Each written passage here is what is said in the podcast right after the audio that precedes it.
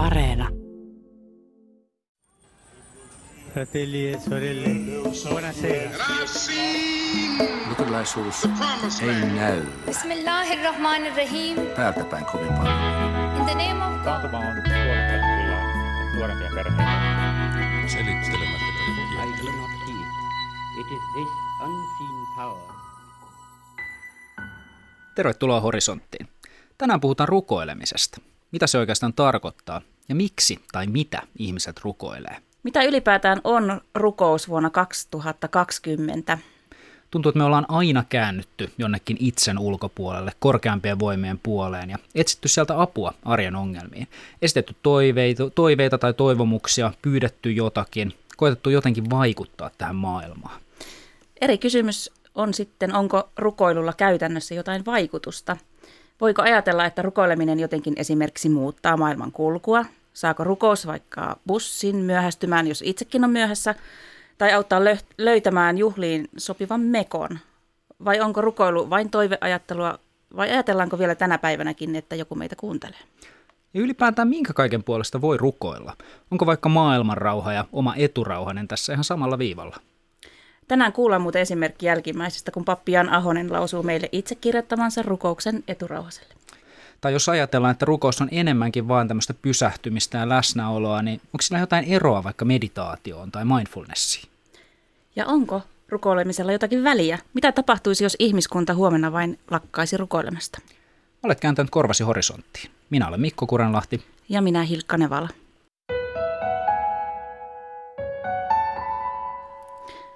Meillä on tänään rukouksesta keskustelemassa toimittaja ja kirjailija Olli Seppälä. Ja spiritualiteetin asiantuntija teologi Kati Pirttimaa. Hei. Ja Helsingin juutalaisen seurakunnan apulaisrappiini Rappi Samuel Beniard. Kiitos. Miten te selittäisitte, mitä rukoileminen oikeastaan on? Olli Seppälä. Tämä on niin suuri kysymys, että riippuu ihan vähän niin kuin mi- minkä näkökulman kulman ottaa. Mm, Mä, mä heitän tähän ensin yhden määritelmän, jos sopii. Ja tämä on tästä toimittamasta kirjasta Lepään joogamatolan ja rukoilen. Me- Melkein tekisi mieli ky- kysyä, mi- miltä tämä kuulostaa. Onko rukous tätä?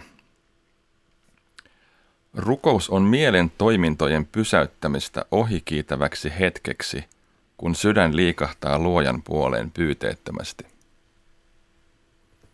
Miltä tämä kuulostaa, Kati Pirttimaa? Onko rukous tätä?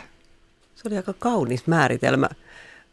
Mä oon itse sanottanut viime aikoina rukousta jotenkin niin, että se on, se on olemista Jumalan kanssa. Perinteisesti joku katekismusteksti sanoo, että se on sydämen puhetta, mutta mä oikeastaan ruvennut vähän vierastaan sitä puhetta sanaa, koska me käytetään muutenkin niin paljon sanoja. Mä ajattelin, että rukous ei välttämättä tarvitse sanoja. Voi olla myö- niitäkin toki. No tietenkin rukous on hyvin hyvin laaja, niin kuin tässä on tuotu esille, että tota, äm, sen takia yksittäiset määritelmät usein johtaa harhaan. On se, että se on tietenkin puhetta siinä mielessä, siinä yritetään puhua tai puhutaan Jumalalle. Ähm, yritetään on va- väärä sana, koska totta kai Jumala kuulee sen, mutta tota, ähm, tietenkin ne muodot on hyvin erilaisia. Ne voi olla ylistäviä lauluja, ne voi olla pyyntöjä, ne voi olla kiitoksia, Ää, ne voi olla on mieliansa ilmaisemista, ja ne, tai ne voi olla vain jotain tekstejä, jotka me sanotaan, koska ne on osa meidän perinnettä sanoa nämä tekstit, ja joskus ihminen hyvin vahvasti keskittyy niihin, ja joskus ihminen puoli väsyneenä sanoo ne, eikä edes kiinnitä kauheasti huomiota, mitä ne sanat tarkoittaa sillä hetkellä. Te olette kaikki kolme myös ihmisiä, jotka siis omassa arjessanne te rukoilette. Miksi te henkilökohtaisesti rukoilette? Mitä se teille tarjoaa siihen omaan arkeen? Se tarjoaa, sanotaanko näin, että, että mä en varmaan rukoile sillä perinteisellä, lainkaan perinteisellä tavalla. Että tämän kirjan tekemiseen antoi sysäyksen se, että mä osallistuin tämmöisen hiljaisuuden joogan, eli kristillisen joogan ohjaajakoulutukseen, ja siellä käytetään paljon rukoussanotuksia, ja mä jäin sitten miettimään, että miten se sanotus niin kuin resonoi minun kanssa, että minkälaista sanotusta mä itse käyttäisin. Ja mun rukous tällä hetkellä on hy- muutamia hyvin yksinkertaisia joogaliikkeitä ja niihin liittyvä sanotus. Ja tuo on ehkä myös niin kuin matka. Mä, mä, niin kuin, mä samalla niin kuin tutkiskelen, tutkiskelen sitä. Mä siinä rukouksessa, ää, se on toteava se, se rukous. Mä, mä en pyydä mitään, mä en mm, niin kuin, vaadi mitään, mä en, niin kuin, mä, en, mä en kiittele, mä en ylistä, mä en imartele Jumalaa, mä en, niin, se on, se on sanotus, joka on tavallaan niin kuin toteava ilman määritteitä. Ja mä tutkin, että mihin, mihin tämä johtaa. Se on vähän nyt, mitä toi Kati sanoi tuossa, että jotenkin Jumalan kanssa niin kuin, niin kuin olemista tai siinä läsnäolossa olemista. Ja tämä on hyvin, siis hyvin, hyvin yksityistä. Tuo on niin yksityistä, että toivottavasti kukaan ei kuule tätä, mitä mä puhun. ei varmaankaan. Samuel, miltä tämä kuulostaa? Sulla kuitenkin niin kuin juutalaisen perinteen mukaan on tämmöisiä niin kuin ihan rituaali joo. useita kertoja päivässä. Ja kerrotko vähän siitä? No, se on hyvä, joo, se on tietenkin vähän, vähän erilainen järjestelmä juutalaisessa, koska rukouksessa on periaatteessa voidaan sanoa kaksi ähm, tarkoitusta. On rukous siinä mielessä niin kuin, niin kuin vapaa puhuminen Jumalalle, josta tähän asti on puhuttu.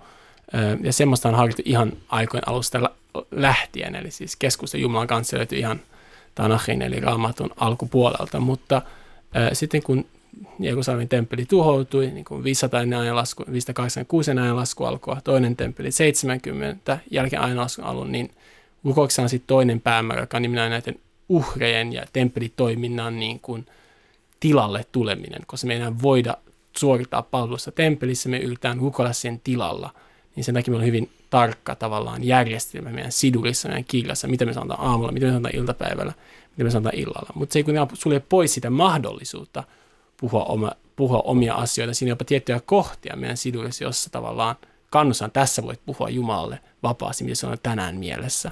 Että tavallaan nämä kaksi, juutalaiset nähdään, että nämä kaksi asiaa hyvin tärkeitä. Toisaalta se rutiini, koska jos sitä rutiinia ei ole, niin ihminen ei välttämättä rukoilisi ollenkaan. Toisaalta se oma, oma itse, koska loppujen lopuksi ihmisen pitää kuitenkin luoda oma suhde Jumalaan, eikä vaan semmoinen kansalliskulttuurinen suhde Jumalaan. Voisi oikeastaan jatkaa tuosta, koska on helppo liittyä. Mulle henkilökohtaisesti, tai sanotaan, että mä olen oppinut, että mulle toimivin rukouksen tapa on semmoinen hyvin strukturoitu päivän hetkirukous, aamu, niin kuin luostaritradition mu- mukainen aamu- ja iltarukous, johon kuuluu psalmien lukemista, raamatun tekstejä ja, ja, ja esirukous. Et, ja, et jos mä rukoilen vaan vapaasti, niin se helposti harhautuu milloin minnekin, mutta se struktuuri niin kun tuo siihen semmoisen rytmiä. Mulle se on, se aamurukous on semmoinen, vaikka siinä on se struktuuri, niin se on mulle pysähtyminen. Sitten kun se struktuuri on riittävän tuttu, niin sitten siihen voi niin kuin jotenkin upota siihen vaan olemaan. Ja mulle se on jotenkin semmoinen, se aamun hetki varsinkin semmoinen, että se on niin kuin palauttaa mieliin, että miksi mä olen täällä maan päällä.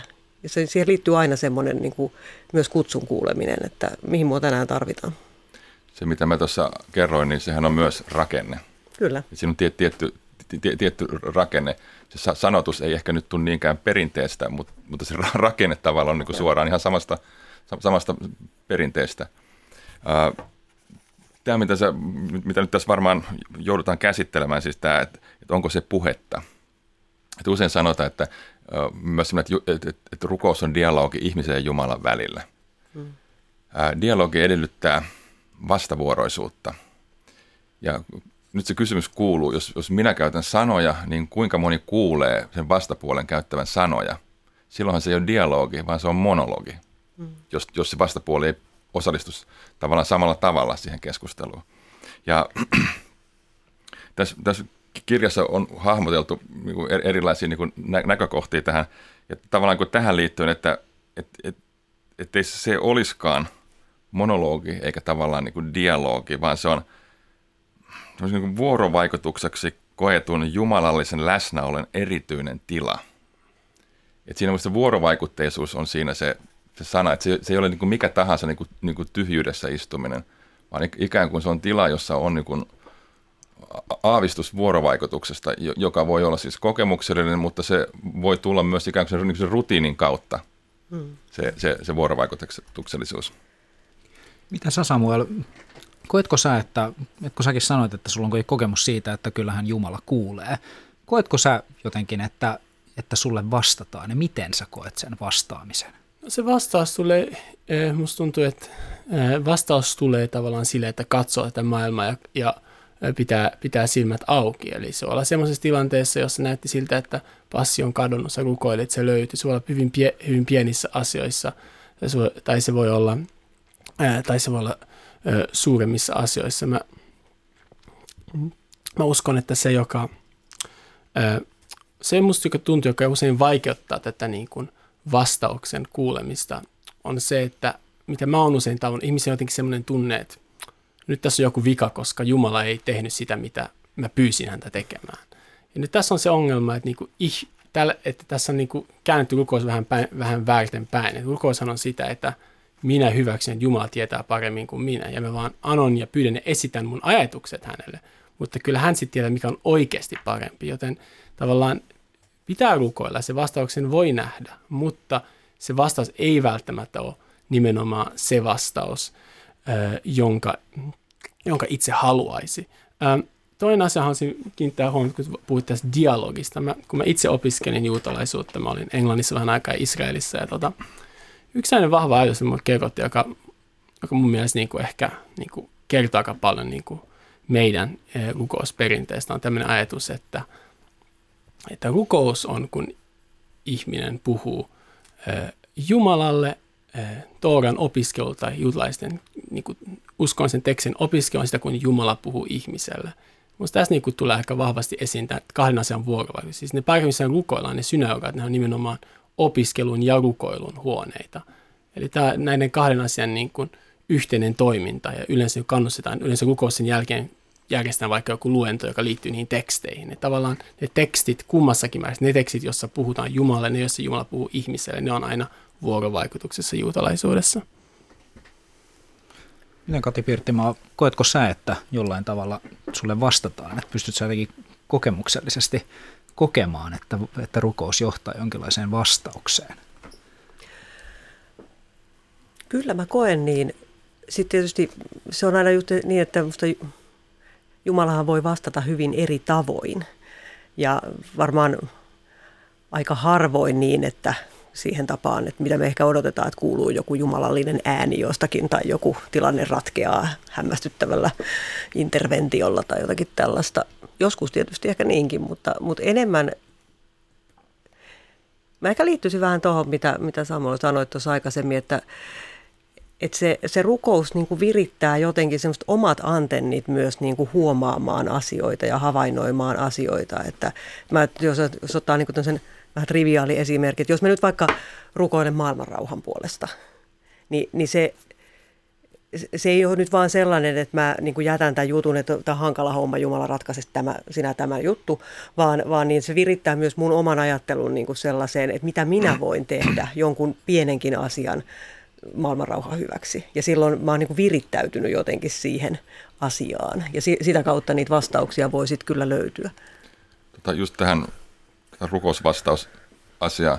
Mä oon hyvin kirjallinen henkilö, mä tukeudun koko, koko ajan tähän, tähän kirjaan, missä on tämmöisiä, rukousaforismeja, jo, joita on, on kirjoittanut tänne, niin, niin miettinyt myös tätä rukouks, vastataanko rukoukseen. Ja tässä on tämmöinen ajatus, että jokaiseen rukoukseen vastataan. Tavallisesti vastaus on rukous itsessään, sen synnyttämä sisäinen tila, josta katsottuna kaikki ulkoinen asettuu kokonaisuuteen tai osaksi kokonaisuutta. Et, et, et se on niinku myös niinku itse tarkoituksellista se, että et, et ihminen rukoilee. Sitä kautta se voi seurata niinku moni muitakin asioita. Voi muun seurata itse tuntemusta ja ties mitä kaikkea. Kyllä. Joo, tota, siis viittaa tähän Lepään joukamatollani ja rukoilen kirjaan. Ja tota niin, niin voitaisiin kuunnella yksi rukous tuosta sun toimittamasta kirjasta. Sen on kirjoittanut Jan Ahonen. Hän kertoi olevansa allerginen liturgiselle lirkuttelulle rukouksissa ja että kaunopuheisuus ei ole aina hyve. Ahonen sanoi, että hän pyrki laatimaan kirjan rukoukset keski-ikäisen miehen äänellä, joka ajattelee olevansa teeskentelemättömissä puheenväleissä Jumalan kanssa. Ja nyt voitaisiin kuunnella tämän. Rukous eturauhasen puolesta. Eturauhaseni on taas rauhaton. huutaa Hoosiannaa, muistuttelee, vihottelee, kummittelee, vetää mielen matalaksi. Anna rohkeus laittaa pitkät kalsarit, olla niistä ylpeä, tuntea lämpö, kunnes kesä taas koittaa.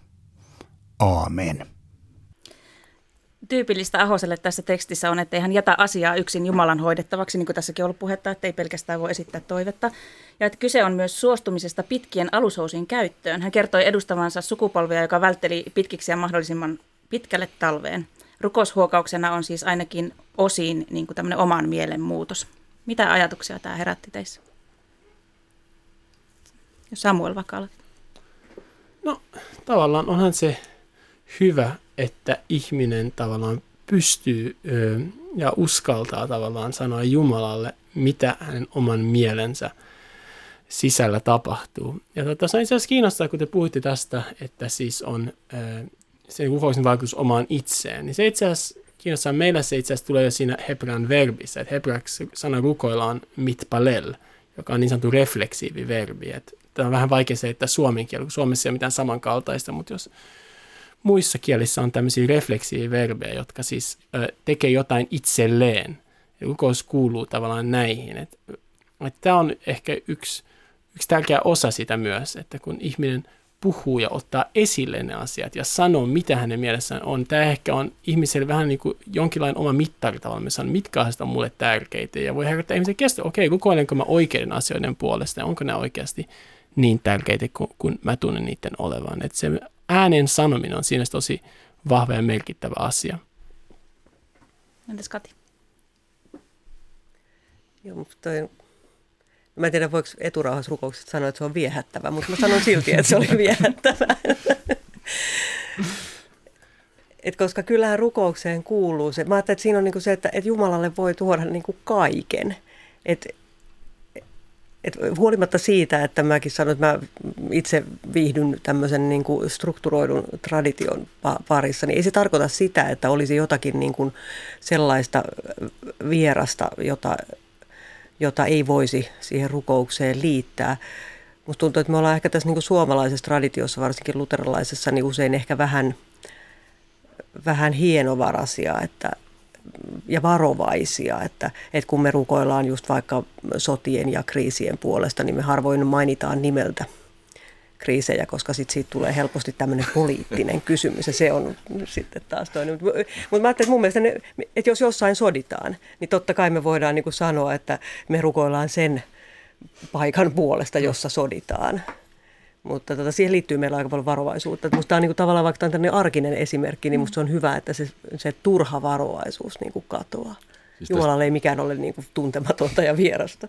Ei, ei tässä, on, tässä on myös, myös rukouskuukautisiin liittyen ja rukousgastronomiaan liittyen ja, ja, ja luku, lukuisia muita aiheita ja teemoja. Ulkoonkin, että, että, että ikään kuin tässä kirja, kirjassa se pääpaino on, on, on tässä niin kuin, niin kuin hiljaisuuden – meditaation ja semmoisen, mä kutsun sitä niin kuin, niin kuin onko se uutta hengellisyyttä, on var, varmaan se sana. Se, joka, tai vanhaa. Tai, tai sitten vanhaa, mutta siinä on, siinä on suomalaisessa perinteessä aika mm. pitkä hyppäys. Joo, niin on. Hy, hyppäys siihen, siihen että tota, mutta Facebookissa Jan Ahonen on tämän, tämän kulma, tai siis tehnyt siitä videolla lukenut sen siellä ja se sai huomattavan paljon – niin kuin tykkäyksiä, että ilmeisesti siinä on joku, joku niin juuri, juuri tässä nimenomaisessa teemassa semmoinen, se on ihmisiä koskettanut ja ehkä just riemastuttanutkin. Eivät ole tulleet ajatelleeksi, että, että kun on kaikkea vaivaa, niin, niin tota, aina voi koettaa rukousta. Että onhan se vanha ajatus, että, että vaikka, vaikka ihminen ei vaikka rukoilisi, mutta, mutta kipeä jalka rukoilee, koska, koska siis sehän on häiriö – häiriötila ja, ja, ja kaikki pyrkisi palautumaan kuitenkin niin kuin normaaliksi. Ajatus, että Jumala on luonut kaiken niin kuin tietynlaiseksi. Kaikki pyrkii palautumaan ikään kuin sellaiseksi kuin Jumala on sen, sen luonut. Niin tässähän kuitenkin niin kroppa rukoilee, että laita nyt hyvä ihminen ne kalsarit ja alkaa, niin kuin tässä käy huonosti. Ja siis tässä on mielestäni mielenkiintoinen myös just tämä rukouksen ja sitä seuraavan toiminnan suhde. Että, niin kuin sä sanoit tässä, että rukoillaan sotien ja kriisien puolesta, niin monihan voisi myös kyseenalaistaa, että no mitä merkitystä sillä on, että no mä rukoilen sun puolesta. Että pitäisikö sen aina sitten johtaa myös toimintaa? Voidaanko me ylipäätään esimerkiksi rukoilla jonkun vaikka maailman rauhan puolesta, jos me ei käytännössä itse myös tehdä sitä? Että riittääkö se vaan rukoilu? Tässä Samuel?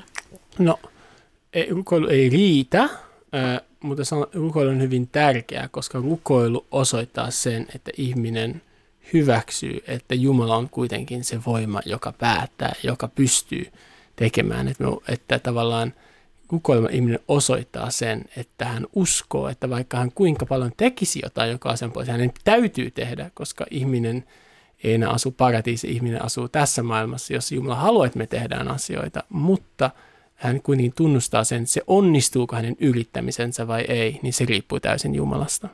Ja rukoushan voi motivoida myös ikään kuin siinä maailmanrauha-asiassa. Kyllä. Sanon nopeasti, että, että, että tavallaan tämä tämmöinen niin dynamiikka, että kun katsotaan sisäänpäin, niin siitä seuraa jotain ulospäin. Kun rukoillaan sen rauhasen puolesta, niin siitä seuraa kalsareiden laitto. Niin, niin ikään kuin tässä, tässä kirjassa kaikki tämän kirjan, kaikki tämän kirjan tekijäpalkkiot menee kahteen paikkaan, ikään kuin sisäänpäin, eli ne menee hiljaisuuden ystävät rylle puoliksi ja puoliksi kirkon ulkomaan avulla. Ja että tämä on ymmärtääkseni sen, myös niin kuin luterilaisen kirkonkin tämä ajatus, että, että, että ikään kuin alttarilta diakoniatyöhön se on ikään kuin se, se, se, että kun katsotaan sisäänpäin, niin sitten ei ole muuta tietä kuin ulospäin. Niin, no mä ajattelen jotenkin sillä, että siis just niin rukouksen ja toiminnan suhde, se on välttämätön on niin kuin jatkuvassa vuorovaikutuksessa keskenään. Että jos että rukous ei ole sellaista, että nyt vetäydytään maailmasta johonkin niin kuin pois pahasta maailmasta hiljentymään jotenkin, vaan, vaan se, on, se on nimenomaan sitä, että se kaikki se, mitä maailmassa on, niin tuodaan Jumalan eteen. Ja sitten musta siihen kuuluu nimenomaan se lähettävä tai kutsuva puoli, että, että sitten kun mä oon tuonut sen asian niin kuin Jumalan eteen, niin sitten mä kuun, mun tehtävä on kuunnella, että, että mihin Jumala mut siinä, mahdollisesti siinä kyseisessä asiassa lähettää. Ja, ja mi, mitä, niin kuin, minkälaista toimintaa sitten. Ja sitten taas musta toisaalta, että jos vaan toimitaan, vaikka hyvänkin asian puolesta, niin sitten siinä on se riski, että toimitaankin vähän niin kuin omissa nimissä, eikä, eikä niin kuin lähettävä Jumalan asialla. Että musta siinä mielessä ne on hirvittävän tärkeät just se, että se pysyy jotenkin balanssissa. Jos, jos rukouksessa voi käytännössä tuoda, tuoda Jumala eteen kaiken, mitä, mitä maailmassa on, niin miten pitäisi suhtautua sitten just tämmöiseen ihmisen sisällä kytevään vaikka vihaan ja tällaiseen, että voiko tuoda rukouksessa vaikka sen, että mä toivoisin niin, että toi toinen tyyppi kuolisi ja kärsisi ja ihan tämmöisiä pahoja. Meillä on psalmikirjallisuudessa on esimerkkejä tästä paljonkin, että oi, oi kaikki valtias Jumala, ota viholliseni lapset ja murskaa heidät kallioon. Että kyllähän tällaistakin on ihminen rukoillut. Miten, mitä ajatella tällaisesta rukoilemisesta? palaisin siihen samaan ajatukseen, että, tie, että tietenkin ähm, ihminen tuo julkois esiin hänen syvimmät ajatuksensa sellaisena kuin ne on, mutta samalla sanomalla ne Jumalan eteen ihminen yle, ihmisen pitäisi, jos hän on tosissaan ja miettii, mitä hän sanoo, niin pitäisi palata miettimään niiden tekstien kanssa, mikä on oikea ajatus. Kannattaako mukoilla tällaista? Onko tämä hyvä asia? O, onko mä oikealla tiellä? onko se moraalisesti oikein, että näin ja näin tapahtuu. Eli tässäkin se rukous tavallaan johtaa sen ihmisen itseensä tavallaan pakottaa. Se tavallaan se ajatus, että pitää miettiä, mitä mä sanon maailman kuninkaalle, se itsessään herättää ihmisen ajattelemaan eri, eri, eri suuntaan eri tavalla. Mä ajattelin, että, että jos, jos sä rukoilet, että, että, että, tota, että Jumala murskaisi naapurin lapset kallioon, niin tota, kerran voi sanoa niin ja se on vahinko – että jos sä seuraavan kerran rukoilet niitä, niin sitten se on mennyt manauksen puolelle. Niin ja mä ajattelen, että siis sen, sen, sen niin kuin hädän ja huudon, sen voi kyllä sanoa, että Jumala olen niin tuskissani, että toivon tällaista. Ja, ja Jumalahan kestää kyllä niin kuin syytökset ja vihankin se, se, ei niin kuin ole, se, se ei ole mahdotonta, mutta just että eihän, eihän rukousta voi käyttää minkään niin kuin manauksen välineenä tai koittaa manipuloida Jumalaa. Sehän on niin kuin ihan absurdi ajatuskin. Siinäpä se on se niin kuin, niin kuin yksipuolinen paljon pyyntörukous, menee sitten jossain vaiheessa niin kuin, sillä niin kuin manauksen puolelle, että Jumalalta vaan pyydetään, pyydetään. Kun riittävän usein pyydetään ja muistutetaan Jumalaa näistä asioista, niin kyllä hän toimii. Se on, niin. se, hyvä pointti, koska se siis, jos mietisin meidän rukouskirjaa, niin pyynnöt on, pyynnöt on itse asiassa hyvin pieni osa meidän rukouskirjaa. Että jos miettii, aamukoossa on ehkä 25 sivua, niin ehkä niistä kolme tai neljä on pyyntöjä. Suurin osa niistä on ylistämistä ja kiittämistä ja tällaisia asioita.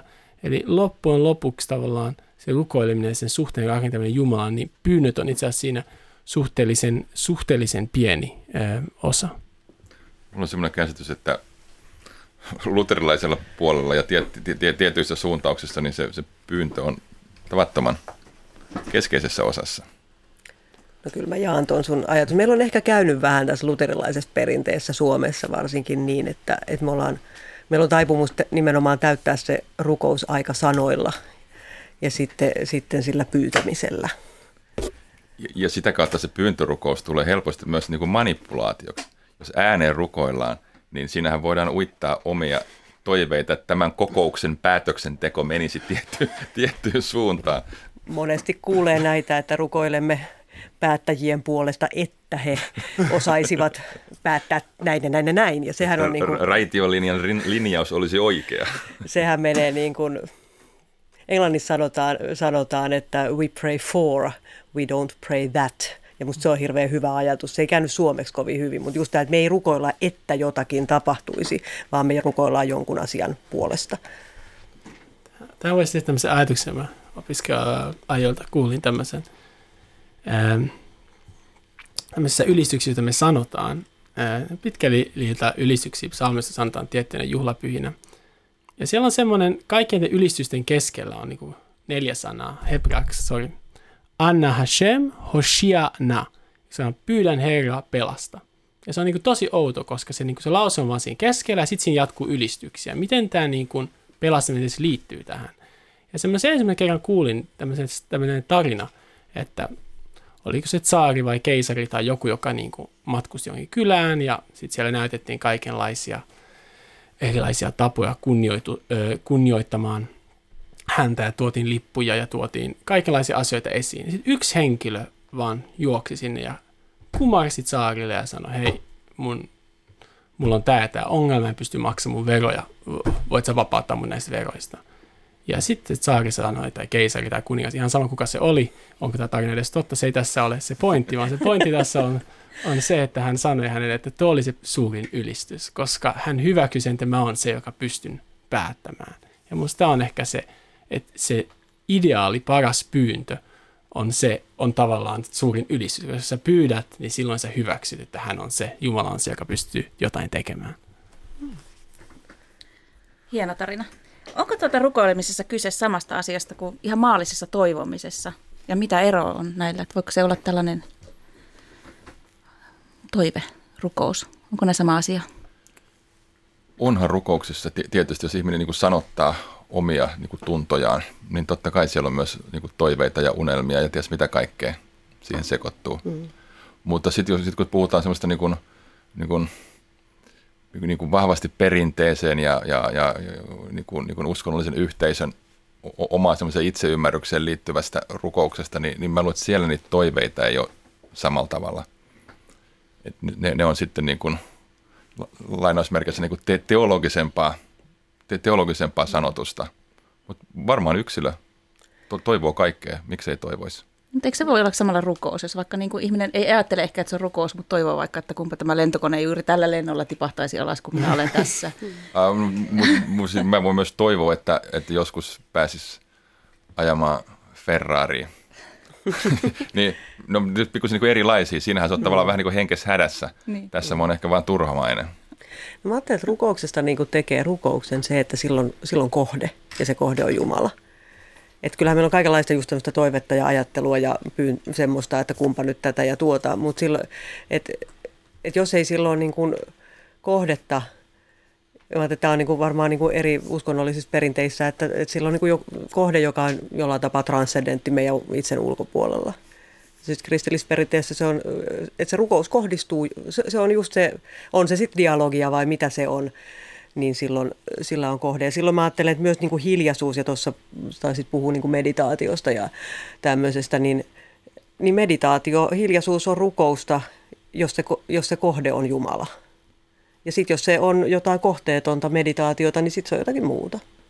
Näin mä niin kuin ajattelen. Tähän liittyen luen jälleen kerran tästä ajatuksen. Rukoilu ilman kohdetta johtaa toiminnan hiipumiseen. Tarvitaan tähtäyspiste. On mukavampi heittää tikkaa, kun käytössä on tikkataulu.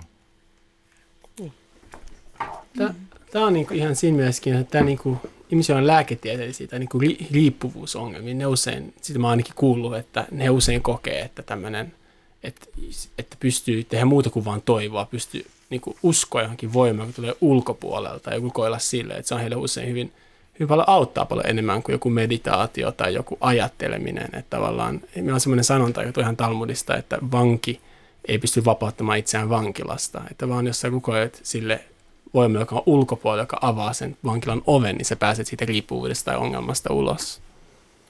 Tästä on eri, nyt mäkin saan kertoa tarinan. tarina, mikä, mikä liittyy niin kuin, niin kuin erilaisiin rukousperinteisiin, semmoiseen tiettyyn törmäyskohtaan erilaisen niin kuin uskon näkemykseen. Kerrotaan Körtti-isännästä, jonka naapuri oli helluntailainen. Ja, ja sitten kerran Körtti-isäntä valitti, että hänellä on toinen jalka aivan hirvittävän kipeä. Ja sitten helluntailaismies sanoi, että rukoile Jumalaa, niin hän parantaa sen. No Körtti sanoi, jalka oli illalla kipeä, että ei se varmaan mitään haittaakaan, jos hän rukoilisi. Ja niin hän pyysi Jumalaa, että parana minun jalkani. Aamulla kun hän heräsi, niin molemmat jalat oli kipeinä. Eli tähän, tavallaan tähän vastaukseen, mitä sä pyydät ulkopuolelta ja mm. mikä se vastaus on. Ja millä tavalla sä, niin kuin, tavallaan millä tavalla rukous toimii. On toinen perinne, joka ajattelee, että se toimii, että kun pyytää, niin se paranee – ja toinen perinne, joka tietää, että se ei aina näin ole. mä tajusin, mä Joo. Mitäs sitten, jos, jos nyt mennään tällaiseen niin kuin konkreettisen merkityksen tasolle. Varmaan kuitenkin nykyajassa aika moni tämmöinen maalistunut ihminen kuitenkin miettii, että jolla saattaa olla tämmöinen kyse, että, tai ajatus siitä, että onko se rukoilu nyt vähän tämmöistä niin toiveessa elämistä ja ja että nyt puhutaan, puhutaan ilmaan ja sinne se jää, että onko sillä jotain konkreettista merkitystä? Miten sä samoin sitä itse koet, että vaikuttaako rukoilu jotenkin ihan konkreettisella tasolla ympäröivään todellisuuteen? Että kun sä rukoilet, niin löytyykö se passi sen takia, että sä rukoilit? Näin mä uskon, että siis totta kai, siis tämä on vanha teologinen kysymys, siis juutalaisuus voin kuvitella, että muissakin uskonnoissa, että jos Jumala on kaikki valtias, mihin hän tarvitsee mun rukousta, sehän on vanha kysymys. Hän tietää ihan tasan tarkkaan paremmin kuin minä, mitä mä haluan, koska ihmiset ei aina tiedä, mitä ne haluaa, ja hän tietää aivan paljon paremmin kuin minä, mikä on mulle hyväksi. Joten mi- miksi ihmeessä mä edes rukoilen? Se on vanha, vanha kysymys. Ja se, mihin se yleensä vastataan nimenomaan se, että rukouksen että ihminen kehittyy, hän paranee ja, niin, ja hän, hän kyseenalaista, mikä, mitä mä rukoilen, miksi mä rukoilen. Sitten hänestä tulee semmoinen parempi ihminen, jolle, jos voi tulla astia, jos voi tulla astia, joka voi saa ottaa itsensä tavallaan sen siunauksen, jota hän toivoo. Eli näin mä, näin mä ymmärrän sen asian, että rukoilemalla ja hyväksymällä, että Jumala on siunauksen ja hyvän lähde, niin ihminen voi parantaa itseään ja silloin hän voi myös parantaa parantaa kanssaihmisiä, parantaa, parantaa maailmaa. Ja silloin Jumala on enemmän syytä tukea, auttaa, tuoda kaikkea hyvää siunausta maailmaan, koska maailma on jumalaisempi, jos näin voidaan sanoa. Miltä tämä Kati Pirttimaa sun korviin kuulostaa? Me aika vähän puhutaan ehkä tämmöistä sanotaan rukoilemisen konkreettista merkityksestä. Mitä, mitä se sussa ylipäätään herättää? Joo, siitä varmaan puhutaan aika vähän, kun sitä on, sitä on hirveän vaikea sanottaa, että mitä se on. Tämä oli ainakin itse, että oli helppo sanoa, että totta kai sillä on merkitystä, mutta, mutta sitten sen niin kuin jotenkin hahmottaminen, että mikä se on se merkitys, niin se onkin paljon vaikeampaa. Um, No mä ajattelin, että ensin, kyllä siinä on suuri merkitys sillä, että just jos ajatellaan, että se rukous on sitä dialogiin asettautumista, miten se nyt sitten sanotetaankaan? Jumalan, vuorovaikutusta. Vuorovaikutusta Jumal, Jumalan kanssa. Niin jos mä en rukoile, niin silloinhan mä en ole vuorovaikutuksessa Jumalan kanssa. Ja silloinhan mä lopulta mun mielestä käännyn niin kuin itseeni ja, ja olen itsekäs. Ja silloin se, niin kuin, se katkee se yhteys jollain tapaa. Ja se on, se on kaikkein tuhoisinta tietysti minulle itselleni. Että et jotenkin sen semmoisen niin kuin kristittynä elämisen ja kasvamisen kannalta, niin se vuorovaikutus on välttämätöntä. Ja sitten mä ajattelen, että sit silloin myös merkitystä, että, että tota, mä muistan tilanteita, jolloin niin kuin, mä oon ollut kauhean varovainen niin kuin pyytämään, niin kuin, että toiset rukoilisi mun puolesta. Mutta joskus kun on ollut sit joku semmoinen tilanne, että vaikka joku perheenjäsen on vakavasti sairasta jotain, niin sitten semmoinenkin on tullut, tullut vastaan. Ja, tai että ihmiset on sitten sanonut, että, että mä muistan sua rukouksissa tai, tai teitä tai, tai että, mä, hei, että me ollaan rukoiltu teidän puolesta. Se on tuntunut todella hyvältä. Joskus niin kuin, et, et se, että mä tiedän, että toiset ihmiset niin kun myös kantaa sitä minun tilannettani niin paljon, että he muistaa sitä niin rukouksessa, niin sehän on myös semmoinen niin ihmisten välinen niin jonkunlainen niin tuen osoitus, joka on oikeastaan aika merkittävä. Minkä takia se, jos sä esimerkiksi et rukoilisi, minkä takia se tarkoittaa sitä, että sä muuttuisit itsekkääksi? No mä ajattelen, että mulle se rukouksen, niin kuin just, että siinä on niin kuin, se sisältö on paljon sitä, että kun mä olen vuorovaikutuksessa Jumalan kanssa, niin mä olen samalla niin kuin avoin sille, mitä mun ympäristössä on, mitä tässä maailmassa on, jonka mä siinä rukouksessa Jumalan eteen tuon. Ja sitten taas, jos mä en ole vuorovaikutuksessa Jumalan kanssa, niin, niin mun kysymykseni on, on että, että kuinka paljon mä olisin – niin kuin semmoisessa rehellisessä vuorovaikutuksessa maailman kanssa. Ja kuinka paljon mä sitten olisin loppujen lopuksi vaan kiinnostunut siitä, että mitä mä itse tarviin tai mikä mua kiinnostaa tai mitä mä luulen, että olisi niin kuin mulle hyväksi. Sitä kautta mä, mä ajattelen, että siitä seuraisi itsekyyttä. Kirjasta, kirjasta löytyy ajatus, että siis rukoilu on siis tapa tutkia ihmisen paikkaa Jumalan maailmassa. Mainio sanoitus. Joo, jo, ja sitten se voi ajatella myös, että se on myös, niin kuin, rukous on myös, myös tapa niin kuin, niin kuin edistää itsetuntemusta. Mm. Et se ru- rukous on, sehän on niin kuin, niin kuin se niin kuin peili, tietty semmoinen tota, psyyken ja niin kuin mi- mielenkin to- toimintojen ja asioiden niin kuin, niin kuin peili. Mm.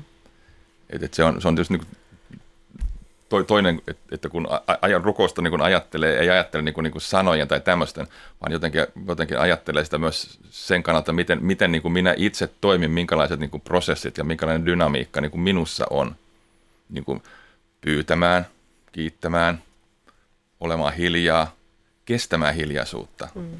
Kest, kestämään sitä, että sä et sanotakaan ikään kuin sun suhdetta Jumalaan – semmoisten, semmoisten niin vaatimusten tai, tai, tai suurisuuntaisten.